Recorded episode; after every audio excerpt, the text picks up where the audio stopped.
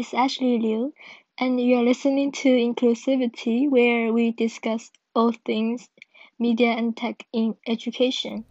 And my name is Chen Xinghan. We're here today to tell you about education related technologies and explain critical media literacy. Specifically, we will be focusing on two technologies, namely Kahoot and Sutori, and explain how they can be implemented to facilitate learning in an educational setting. Kahoot is a game-based learning platform. It generates interactive quizzes that help students consolidate what they have learned. It targets students from 12 to 18 years old. It supports students learning with a fun and game-based approach, so it keeps students engaged and enhances their social learning. Kahoot is a useful tool to teach critical media literacy because I can create quizzes regarding media or news that help students build media literacy and understand the role of media in society.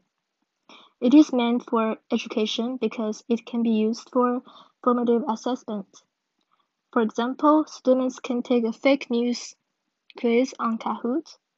Students will be given several news articles and will be asked to tell which of these news articles are real and which ones are fake.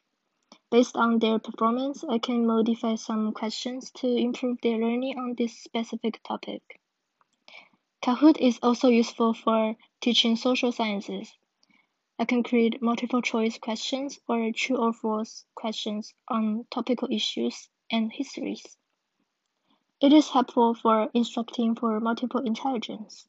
It contains visual elements and score settings, so it helps students develop their intellectual abilities, including mathematical and naturalistic. It is an online platform, so all students can access Kahoot games or quizzes regardless of their educational backgrounds, ages, and socioeconomic circumstances. It ensures that every student has the chance to take a quiz and every student has an equal opportunity to succeed in a quiz. Therefore, it is helpful for establishing equity in the classroom. It allows creators to insert images and audio files, so it supports students facing challenges with sight or hearing or other learning disabilities. It also supports embodied learning for students living with physical disabilities because it does not involve body movement. Students can just use their laptops or mobile devices to take a quiz. It might fall on the substitution or redefinition of the SAMR scale, depending on how students decide to use this platform. It falls on the substitution scale where when students take quizzes online, meaning that they do not have to answer questions on papers, which saves time and resources. It falls on the redefinition scale when students create and write their own quizzes, individually or as a collaborative effort.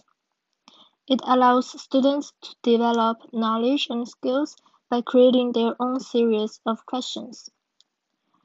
Alternative ways to use Kahoot include student-created review, homework, opinions and surveys, and voting.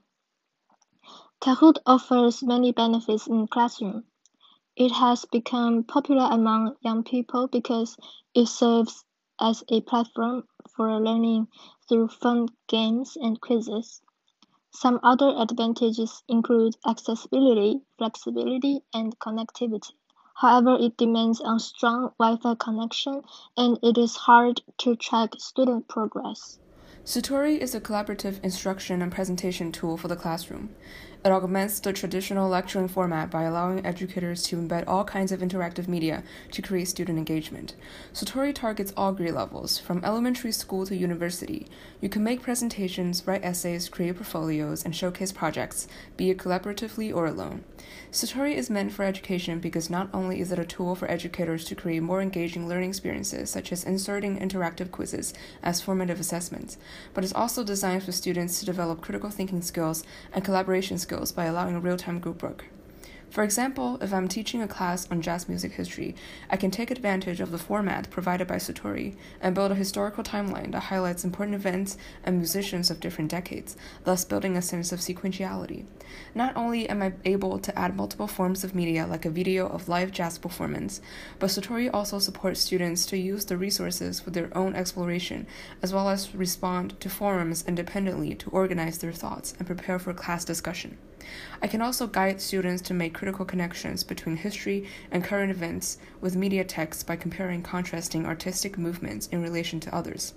Moreover, by allowing students to comment on the media, Sutori fosters an optimal learning environment in which students can engage deeply with each other, provide qualitative comments in the forum, and analyze media critically as a group. Sutori supports instructing for multiple intelligences by allowing the insertion of multiple types of media, such as images and sounds, as well as collaborative group works, thus helpful for intelligences such as visual, musical, and interpersonal. Because of its multimedia nature, educators can create audio files for students facing challenges with sight, and captions or subtitles for students facing challenges with hearing, thus helping establish a more equitable classroom. While the tool leans more towards the cognitive side, Sutori definitely can aid educators in creating embodied learning activities. For example, educators can get students to record themselves speaking to practice their speaking skills for a language class. Sutori is aligned with the SAMR model and can fall on each scale depending on the usage by the educator.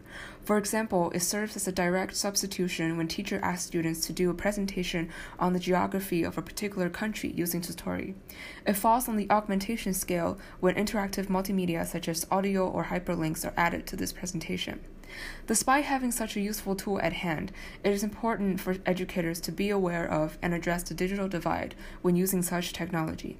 Students who do not have or have limited access to the internet or personal computers will have trouble participating in discussions, creating or submitting assignments, even obtaining fundamental knowledge related to the subject, thus being exposed to greater risk of being held back.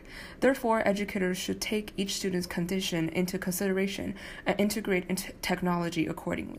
So, as you're thinking about what you learned with us today, don't forget to put your students at the center of their learning process by conducting project based learning that provides the opportunity to analyze and evaluate media. My name is Ashley. And my name is Chen Xing. And, And this, this has, been another another episode episode of of Inclusivity.